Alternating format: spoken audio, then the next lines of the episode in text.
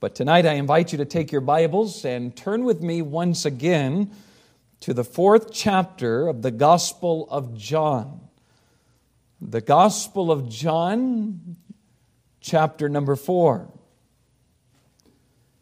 And continuing our series on biblical discernment, we come once again to focus our attention on biblical discernment in private and public worship biblical discernment in private and public worship. And the questions that I introduced last Sunday evening that I want to carefully examine again are Does God care how we worship Him? Is there a right way to worship Him? Is there a wrong way to worship Him? If so, what are the standards? What are the guidelines? Are there principles that the practices of worship ought to be funneled through? Do we have the freedom to incorporate what we like or what we think is best in worship? Are styles of worship a matter of one's preference? A matter of one's denomination? And getting more specific in my questions, the questions I'm seeking to answer are does God accept the worship of every religion and every creed? Does he accept the worship of those who follow the teachings of Islam? Does God accept the worship of those who call themselves Jehovah's Witnesses? Does God accept the worship of those who call themselves Mormon? Does God accept the worship of Catholics? Is God indifferent to individuals going to Mass? lighting incense to dead saints? How about their visits to the confessional booth and prayers to Mary? Does God receive the worship of those who claim to speak in tongues? Is God pleased with people barking like dogs, floundering on the floor like a fish, and running around the auditorium claiming to be filled with the Spirit? Is it wrong for women to be pastors? Is it wrong for women to preach? How about those who identify with the LGBTQ belief system? I mean, there are plenty of places that call themselves churches who declare that God is love and He is accepting of everyone and everything. Is God okay with every and any style of music performed in worship? Is he okay with churches darkening the auditorium, using rock and roll music to excite the congregation to praise God? Would God be gratified if we did away with confrontational preaching in the church and substituted it with skits, movie clips, comedy shows, small groups in which we can all discuss what we think the Bible says? Is God pleased with those who totally abandon being part of a local church. Because, as they say, they can just easily worship God on their fishing boat with their buddies on Sundays.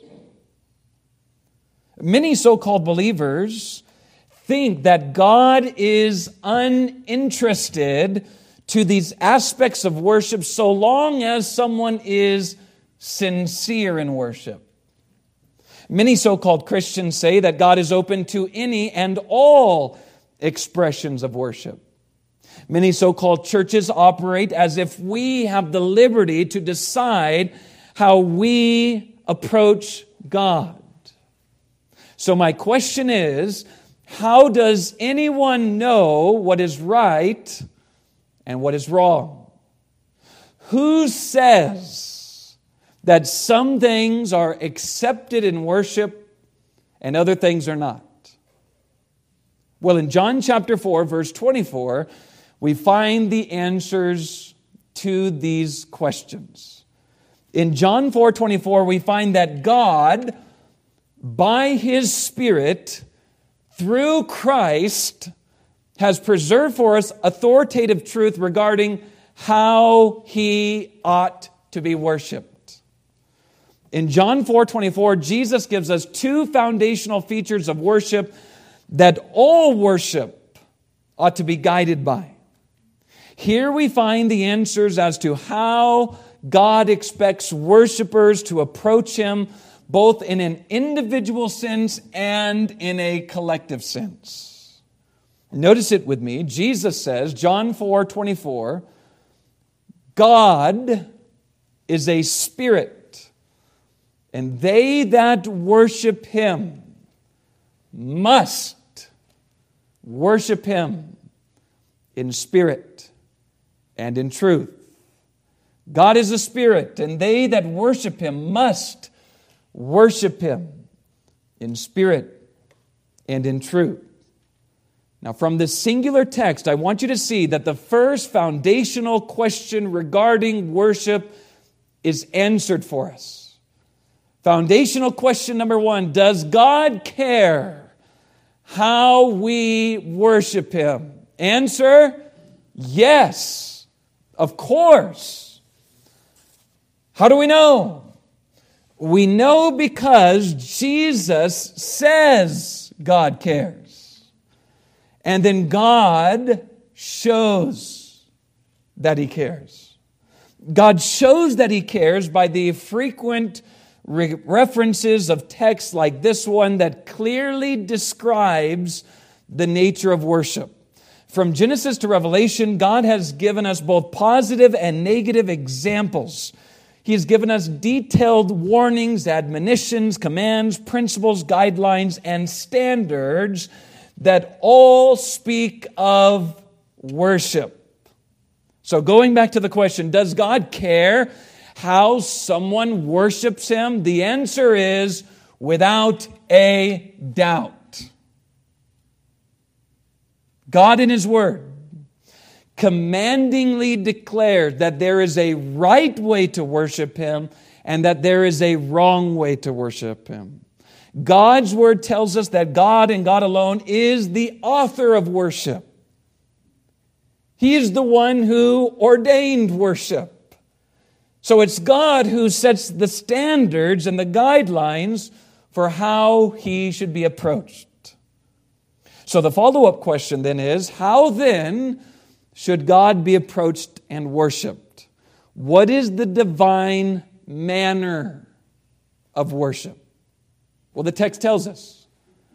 Jesus says, God is a spirit, and they that worship him must worship him in this way. They must worship him in spirit and in truth. God is a spirit and must be worshiped first in spirit. And this means that God is to be inwardly worshiped from the heart.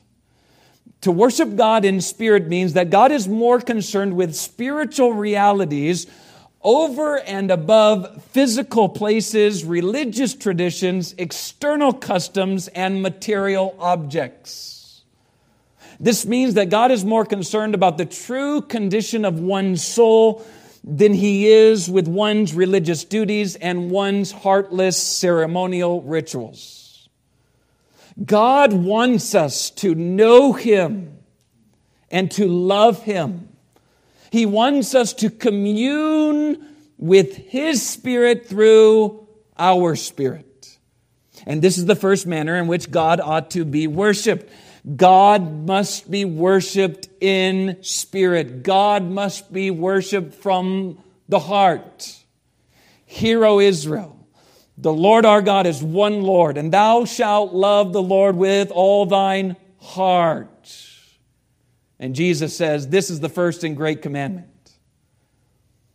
Now, you can go through the motions uh, you can be a part of your religious tradition, but it all means nothing to God if God doesn't have your heart. God is a spirit, and they that worship him must worship him first in spirit. Notice the second manner. Jesus says, God is a spirit, and they that worship him must worship him in spirit and in truth. So, what does this mean? This means that God is to be worshiped in the way that He has prescribed. God must be worshiped according to the entire counsel of His Word.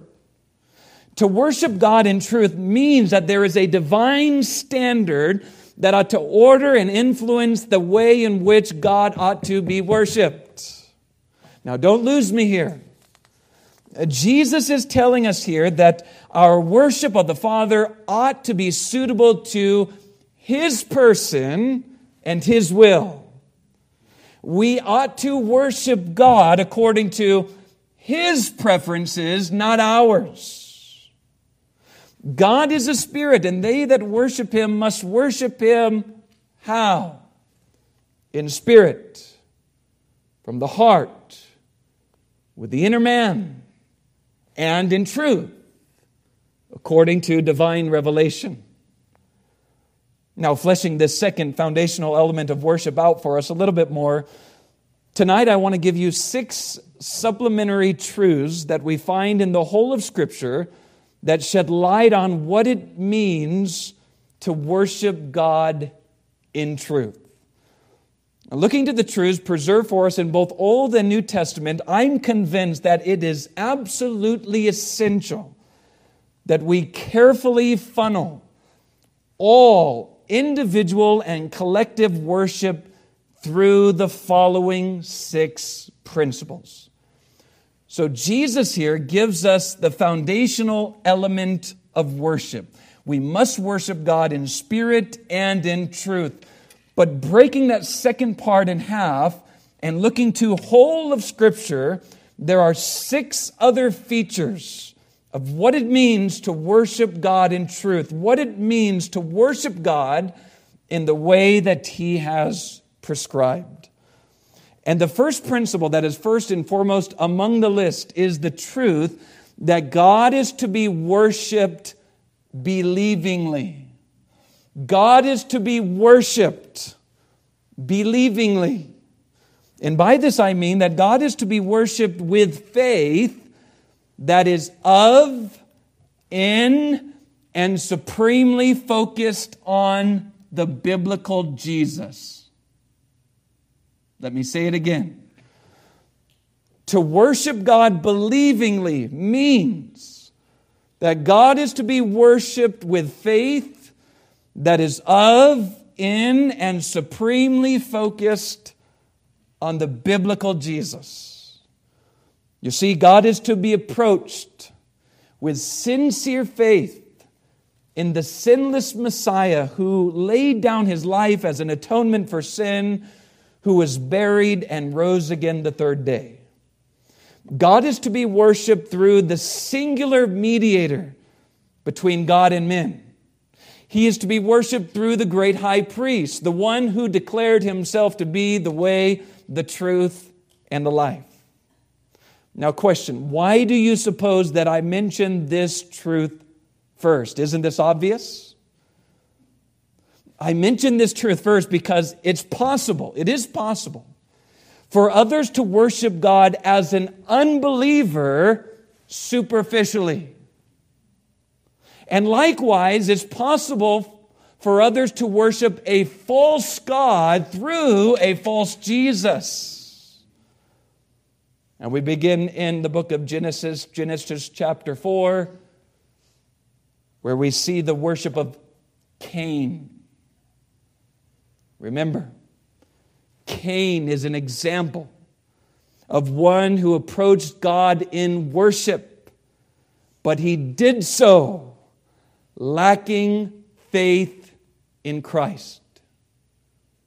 Two religions spelled for us in Genesis chapter 4.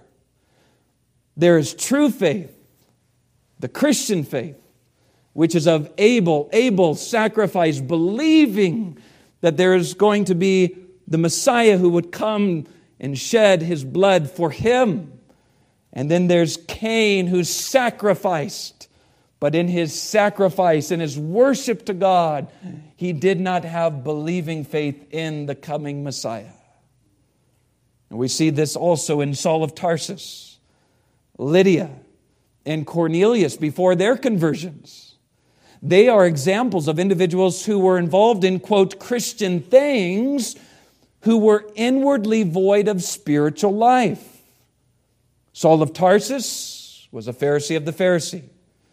Lydia was a worshiper of God. Even before God opened her heart, the Bible tells us. Cornelius was a just man. Cornelius likewise was an external worshiper of God, but he was void of true faith. And then the worship of the Pharisees provide us with illustrations of God's disapproval of worshiping him merely in body and in tradition rather than in spirit and in truth. And the same is true with many cults and many places of worship that call themselves Christians today. So we can declaratively assert that God does not accept the worship of Catholics, Jehovah's Witnesses, and Mormons. God does not accept the worship of faith healers and prosperity circles because they are believing on a false Christ. They do not believe that Jesus is the way, the truth, and the life, the only way to the Father. They do not believe that salvation is exclusively by grace through faith. They do not believe that we must be born of God's Spirit if we are to see the kingdom of God. No, these religions, these cults believe that you must do something to earn salvation. You must pray. You must attend Mass. You must keep God's commandments. You must strive to be good. You must believe the Jesus that they have created and adopted to fit their beliefs. So, do you see how essential this first point is? If you and I are to worship God as God prescribes, then we must worship Him believingly we must worship Him having been born again. We must worship Him in and through Jesus Christ. God is a spirit, and they that worship Him must worship Him in spirit through the biblical Jesus. That's principle number one. Turning to principle number two, I want us to recognize that God has prescribed in His Word that He ought to be worshiped obediently. Obediently. And by obediently, I mean wholeheartedly. God is to be worshiped with a heart that is sincerely submissive to His will and affectionate toward His person.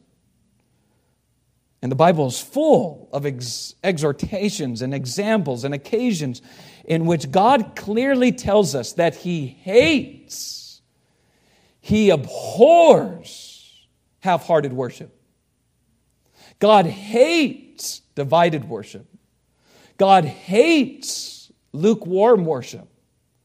God is not honored when we bring our bodies to church while leaving our hearts at home.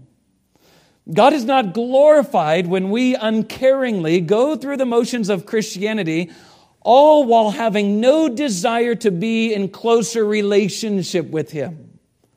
Just listen to what God says about this particular point throughout the scriptures. 1 Samuel 15 22, you know it.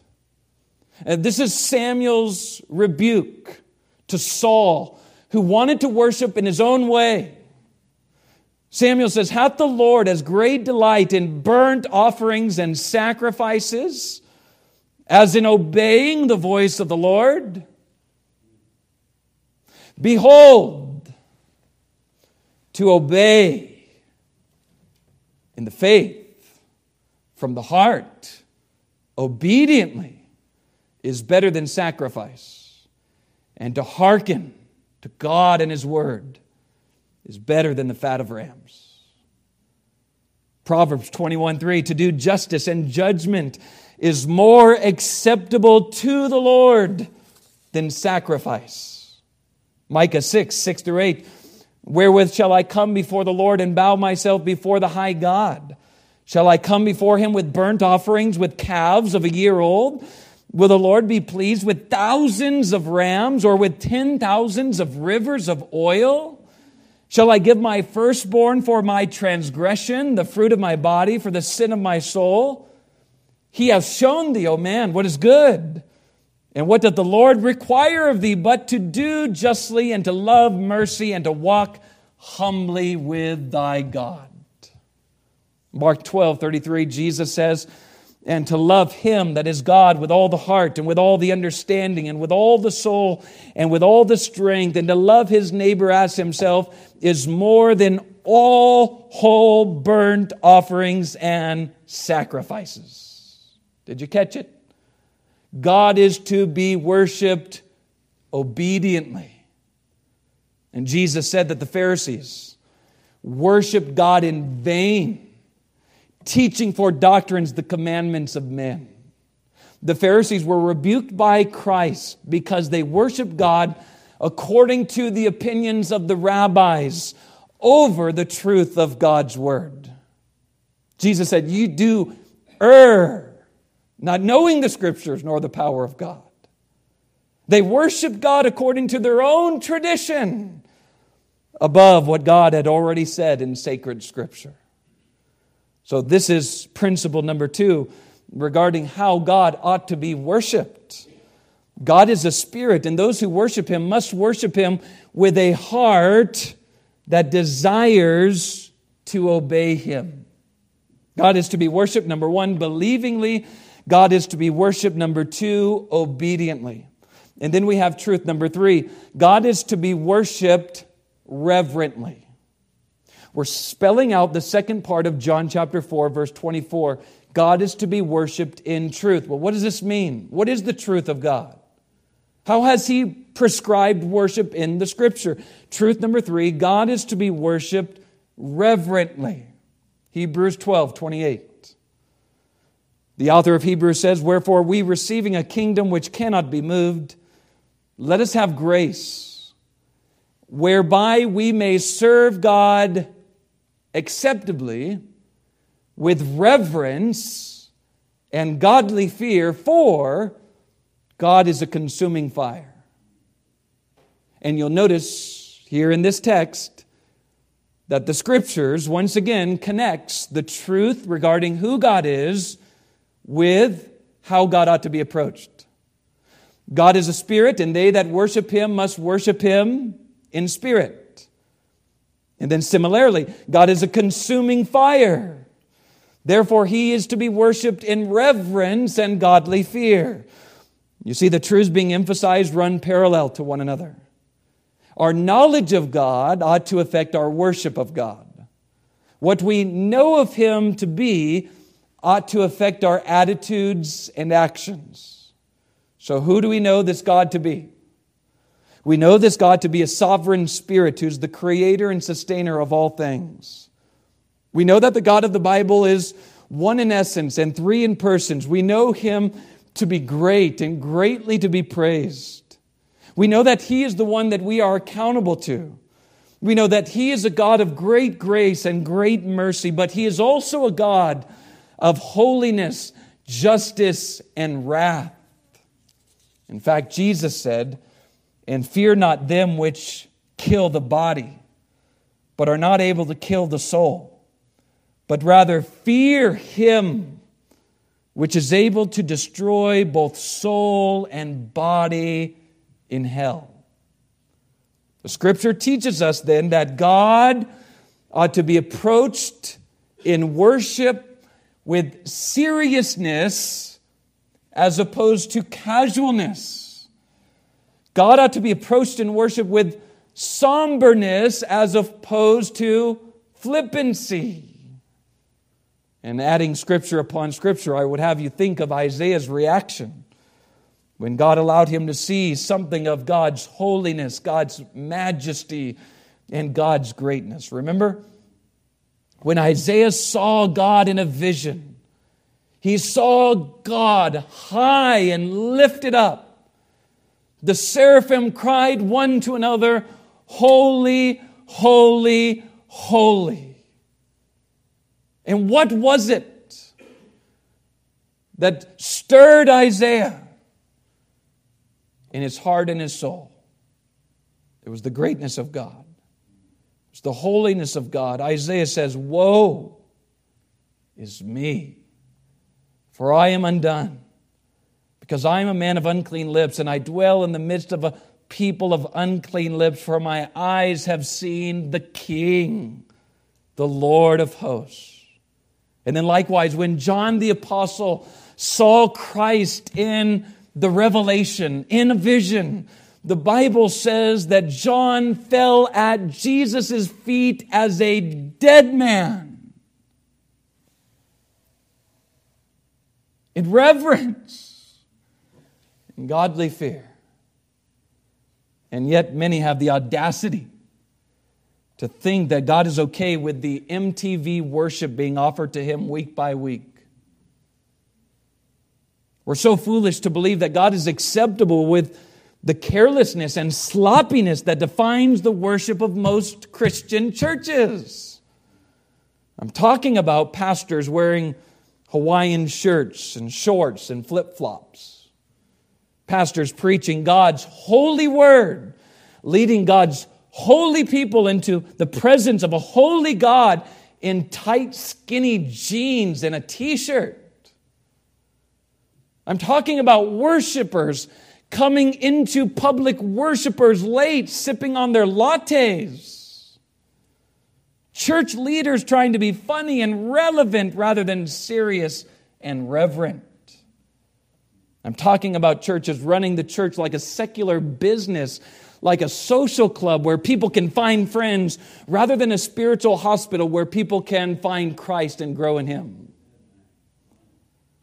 Let me remind you that this is precisely why Jesus went into the temple and started turning over tables, driving the money changers out with a whip. They were perverting the worship of God. They were making holy things common. They were spoiling the divine purpose regarding why the temple was set up in the first place. Jesus was filled with zeal and love for the honor of God. And that's why he did what he did. God is a spirit. And those who worship him must, they must worship him in spirit and in truth. And to worship God in truth means that we worship him in reverence. We worship him in the beauty of his holiness. It means that we admittedly refuse to shape our worship to resemble customs of our sinful secular society. God is a spirit. How should he be worshiped? He should be worshiped in reverence, in seriousness. Principle number four God is to be worshiped appropriately.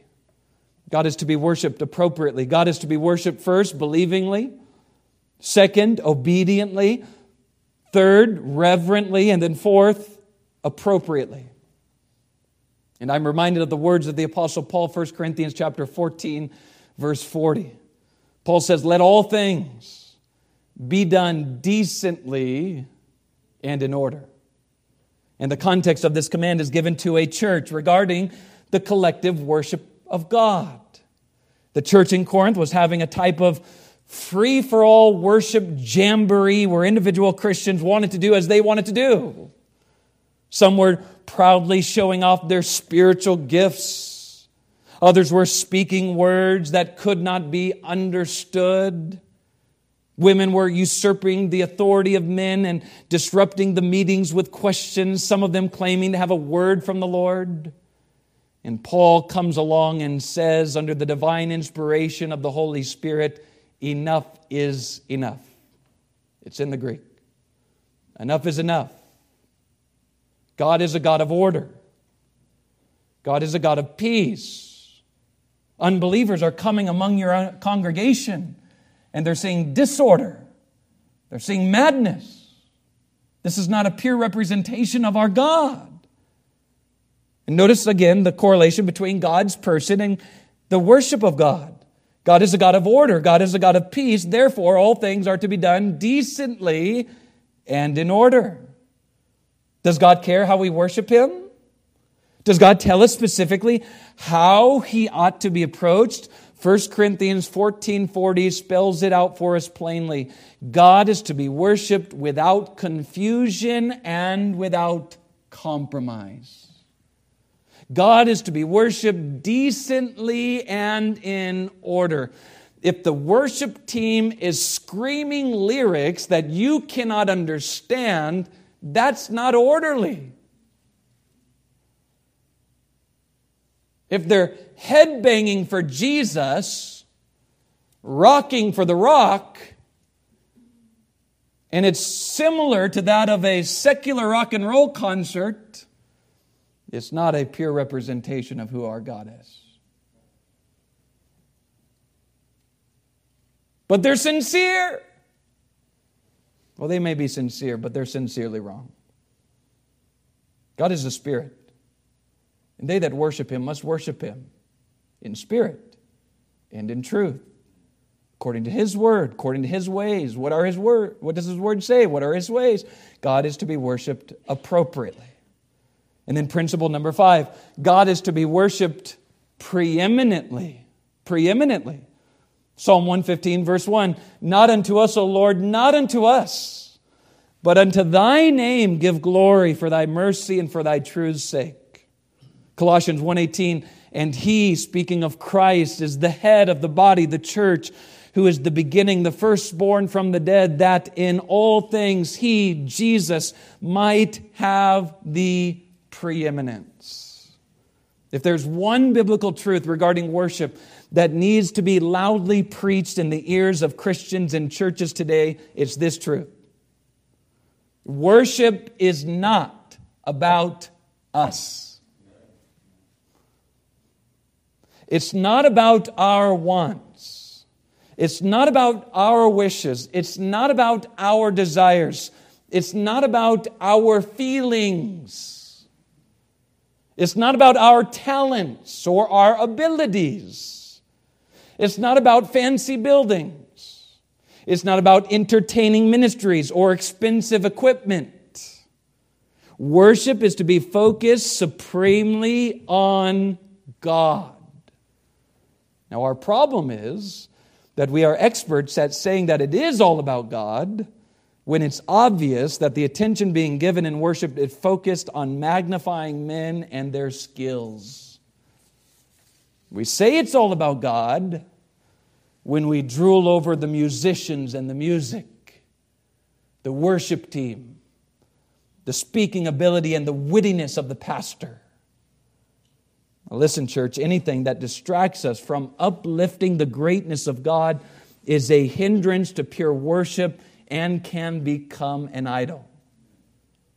And let me also say that this truth pours over into the detailed aspects of our day by day individual worship. God is to be worshiped preeminently. Worshiping God is to be more important than watching football. Worshiping God is to be more important than working overtime on the Lord's day so that we can purchase new toys. Worshiping God ought to be less important than hanging out with our friends, watching our favorite TV program, or sleeping in on Sunday mornings. God is a spirit, and those who worship Him must worship Him how? Preeminently. We must seek first the kingdom of God and Christ's righteousness. The pursuit of God is to be first and foremost. All other things are secondary. All other earthly relationships, earthly pursuits, and earthly enjoyments are to be secondary to our pursuit of God. And God forbid that we should give God our leftovers. Well, if I have time to read my Bible, I'll sneak it in. If I have time to sit at the feet of Jesus and commune with Him in prayer, if nothing else is going on, if my calendar is clear, then I'll be there Sunday. But if something else comes up, that takes first place. Now, God is a spirit. And they that worship Him must worship Him preeminently. Finally, we come to principle number six, which is the truth that God is to be worshiped continuously. continuously. And by this I mean that he is to be worshiped everywhere at all times. God is a spirit, and they that worship him must worship him in spirit and in truth, whether they are in Jerusalem or in Egypt, whether they are in the wilderness or in the temple, at church or out of the church, when you are around family and when you are separated from the family. God is a spirit, and those who worship him must worship him, yes, on Sundays, but also on Mondays. Are you catching the emphasis? God is not to be compartmentalized or pigeonholed to a singular place, a singular time, on a singular day. Yet sadly, this is precisely what many people do. The only time they worship God is at church on Sunday morning during the specific time their church meets. They put Jesus on for an hour, they get in the car and take Jesus off. They clock in, they clock out. Or sometimes people worship God in their childhood only to abandon Him when they leave home in their young adult years. Or some worship God when things are going good and then abandon Him when things are going bad. Or flip side, vice versa. They worship God when things are going bad and then worship Him when things get better. Or sorry, then they forsake Him when things get better. God says He is a spirit and those who worship Him must worship Him when? Always. Day and night. This book of the law shall not depart out of thy mouth, but thou shalt meditate therein day and night. Joshua 1 8. And then Psalm 1. If you want to be like the tree planted by the rivers of water, you must meditate on God's word day and night, not just exclusively on Sundays, not just exclusively at 11 o'clock on Sundays, day and night. We are to live in a spirit of worship. We are to worship God not just on some days, but every day. We are to worship God not just in church among God's people, but at home in private. Deuteronomy chapter 6 tells us that we ought to love God with all of our heart at all times, in all places. We ought to teach our children to love the Lord when we sit in our house, when we walk by the way, when we lie down, and when we rise up. So, going back to our first question Does God care how we worship Him? Yes. How do we know? He's told us.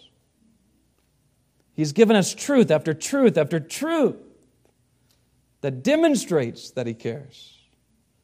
And I'm hoping by now you're recognizing the fact that this commonly held belief among the evangelical world that proclaims that God doesn't care how you worship Him is nothing but a deceiving lie from Satan himself. Satan wants nothing more than to pervert the pure worship of God. God cares how we worship Him.